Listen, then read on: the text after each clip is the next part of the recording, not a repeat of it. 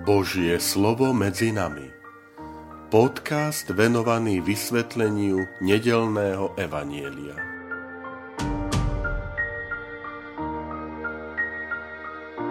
Vítajte, milí priatelia, pri počúvaní tohto môjho podcastu. Volám sa František Trstenský, som rímsko-katolícky kňaz, farár a dekan v Kežmarku. 7. máj 5. veľkonočná nedela.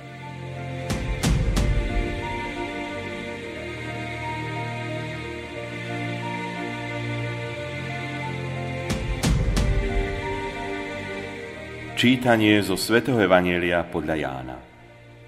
Ježiš povedal svojim učeníkom. Nech sa vám srdce nevzrušuje. Veríte v Boha, verte aj vo mňa. V dome môjho otca je mnoho príbytkov. Keby to tak nebolo, bol by som vám povedal, že vám idem pripraviť miesto. Keď odídem a pripravím vám miesto, zasa prídem a vezmem vás k sebe, aby ste aj vy boli tam, kde som ja. A cestu, kam idem, poznáte. Tomáš mu povedal, pane, nevieme, kam ideš, akože môžeme poznať cestu? Ježiš mu odpovedal, ja som cesta, pravda a život. Nik nepríde k Otcovi iba cezo mňa. Ak poznáte mňa, budete poznať aj môjho Otca. Už teraz ho poznáte a videli ste ho. Filip sa ozval. Pane, ukáž nám Otca a to nám postačí. Ježiš mu vravel. Filip, toľký čas som s vami a nepoznáš ma. Kto vidí mňa, vidí Otca. Ako môžeš hovoriť, ukáž nám Otca? Neveríš, že ja som v Otcovi a Otec vo mne? Slová, ktoré vám hovorím, nehovorím sám zo seba, ale Otec, ktorý ostáva vo mne, koná svoje skutky. Verte mi, že ja som v Otcovi a Otec vo mne. Ak nie pre iné, aspoň pre tie skutky verte. Veru, veru, hovorím vám, aj ten, kto verí vo mňa, bude konať skutky, aké ja konám, ba bude konať ešte väčšie, lebo ja idem k Otcovi.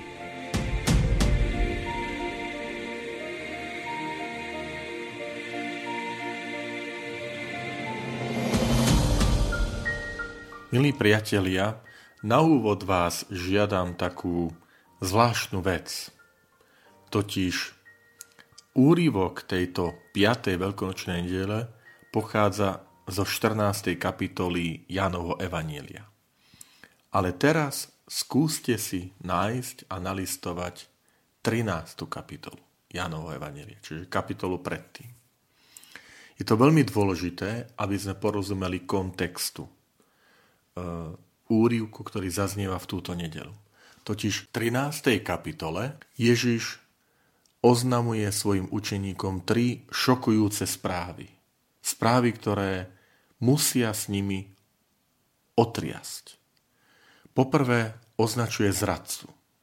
Jeden z dvanástich, s ktorým Ježiš strávil tri roky.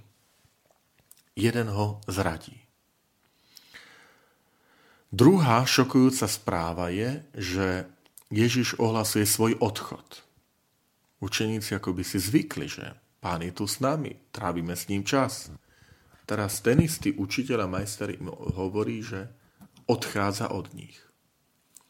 A napokon tretia šokujúca správa je adresovaná Petrovi, keď mu hovorí, že ho trikrát zaprie. Z očí v oči týmto správam je pochopiteľné, že učeníci zostali otrasení.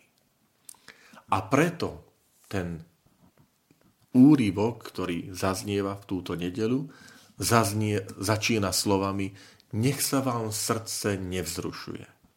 Veríte Boha, verte aj vo mňa. Slovíčko grécke tarasso znamená zachvieť sa, vydesiť sa. A toto slovo je použité pri označení Judáša ako zradcu. Evangelista Ján použije, že Ježiš sa zachvel v duchu v tej 13. kapitole. To isté sloveso je použité pri Lazarovej smrti, keď Ježiš sa o nej dozvie, o tom, že Lazár zomrel, že je už v hrobe, tak e, Kristus sa zachvel vnútri. Niektorí odborníci sa domnievajú, že toto sloveso má svoj pôvod e, s označením slova more. More po grécky sa povie thalasa a znepokojiť je tarasso. To znamená more ako znepokojúce veci. Ako správy, okolnosti, ktoré rozbúria e, vnútro človeka. A teda, čo robí Kristus, keď povie, nech sa vám srdce nevzrušuje? Upokojuje srdcia svojich učeníkov, ako upokojil búrku na mori. Ale povedzme si na rovinu, je možné zostať pokojným, keď Boží syn práve oznámil, že odchádza z tohto sveta, že jeden z apoštolov je zradca, ďalší, že ho zaprie. Preto Ježišové slova ďalej pokračujú. Veríte v Boha? Verte aj vo mňa. Milí priatelia, v týchto Ježišových slovách sa odráža táto skutočnosť, že Kristus nesľubuje pokojný svet. Kristus nesľubuje wellness kresťanstvu ba dokonca aj samotné spoločenstvo vnútri je, nebude, nebude ušetrené od, od zrád, od, od štiepenia, od odchodov, ako nám to napokon dejiny cirkvi ukazujú. A teraz z očí v oči tým všetkým veciam, keď aj my povieme, že čo sa to všetko v tej cirkvi deje, čo sa to všetko deje v spoločnosti, či to nejako ustojíme, tak Kristus z očí v oči tejto búrke žiada jediné. Verte vo mňa. Verte v Boha, verte vo mňa. To znamená viera ako vzťah. Um, viera ako spoločenstvo s Ježišom Kristom. V ďalšej časti nedelného úrivku uh, zaznieva námietka apoštola Tomáša. Pane, nevieme, kam ideš. Akože môžeme poznať cestu. Je zaujímavé, že v tomto Jánovom evaníliu sú celkovo zachytené štyri Tomášové vety. Niekedy je dobre urobiť ist, isté šetrenie, taký prierez toho evanielia, že máme tu štyri vety Tomáša. V 11. kapitole je to pri, pri skriesení Lazára, tesne predtým povie Tomáš, poďme aj my a umrime s ním. Keď potom skriesený pán sa zjavil ostatným apoštolom a Tomáš tam nebol prítomný, tak namieta, ak neuvidím na jeho roka, rukách stopy po klincoch a nevložím svoj prst do rám po klincoch a nevložím svoju ruku do jeho boku, neuverím. Hej, to je ďalšia veta. No a potom, keď sa aj jemu zjavil zmrtvý stali Kristus, tak apoštol Tomáš povie tie nádherné slova vyznania viery Pán môj a Boh môj. V tomto našom úrivku apoštol Tomáš úprimne vyznáva, Pane, nevieme, kam ideš, ako môžeme poznať cestu. Viete, páči sa mi táto úprimnosť a otvorenosť apoštola Tomáša, s akou je opísaný v Janom Evaníliu, lebo je to aj v iných častiach, že Tomáš veľmi otvorene hovorí to, čo si myslí, by sme mohli povedať. A vďaka nemu, vďaka tejto jeho otvorenosti, zaznievajú Ježišové slova uistenia Ja som cesta, pravda a život. Čo to znamená, milí priatelia? Znamená to, že hľadajúca, možno aj pochybujúca viera Tomáša, ale aj Filipa, Petra a ďalších učeníkov, táto hľadajúca viera je pre nás pozbudením, že Viera sa rodí v otázkach. Že viera sa rodí aj v pochybnostiach, v hľadaní, vo význaniach a v nasledovaní, aj v búrkach života. Keď nepoznáme na všetko odpoveď. A tak je to aj v našom prípade. Ak sa niekto domnieva, že pred týmto svetom je nesprávne ukázať slabosť, slabosť viery, tak biblické príbehy nám hovoria niečo úplne iné. Naša viera je práve vtedy autentická, keď priznáme aj svoju krehkosť, pochybnosti a nedokonalosť. To je často námietka proti pápežovi Františkovi, že, že ukazuje krehkosť a možno tú nedokonalosť. Ale je to tak aj v biblických príbehoch. Tu by sme mohli naozaj povedať, že totiž viera sa nerodí v laboratórnych podmienkach za úplného bezvetria. Viete, ideálne podmienky, ako keď skúšajú napríklad aerodynamiku vozidiel v tých ideálnych podmienkach. A to isté platí aj pre vieru. Jeho neestuje niečo ako akési laboratórne podmienky, že ideálne podmienky pre život viery. A platí to aj pre naše slovenské prostredie. Jednoducho, tu sme vystavení všetkým tým porivom vetra, všetkým tým búrkam, o ktorých Ježiš hovorí, že, že nech sa vám srdce nestrachuje. Veríte Boha, verte aj vo mňa. Niekedy mám aj ja pocit, ako by to ateistické alebo agnostické prostredie tak až víťazoslavne a triumfálne zdvihlo ruku keď môže poukázať na pochybnosti veriacich, na pochybnosti vo viere veriacich. Ale viete, ak si chce toto prostredie agnostické, ateistické zachovať naozaj pravdivosť a autentickosť a tú otvorenosť, potom musia priznať, že pochybnosti neveriacich v ich neviere sú rovnako reálne, ako sú reálne pochybnosti veriacich o ich viere.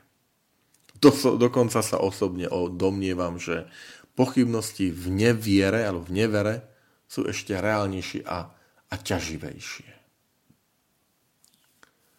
Páči sa mi pred nejakým časom som čítal vyjadrenie astrofyzika Neila deGrasse Tyson, dúfam, že to dobre vyslovujem, ktorý seba samého považuje za agnostika a hovorí astrofyzik je neférové a neúctivé snažiť sa vyvrácať obyčajným veriacim ich vieru, pokiaľ nevieme najprv vysvetliť tých 7% teistov, čiže veriacich Boha, prítomných aj medzi tými najlepšími vedcami.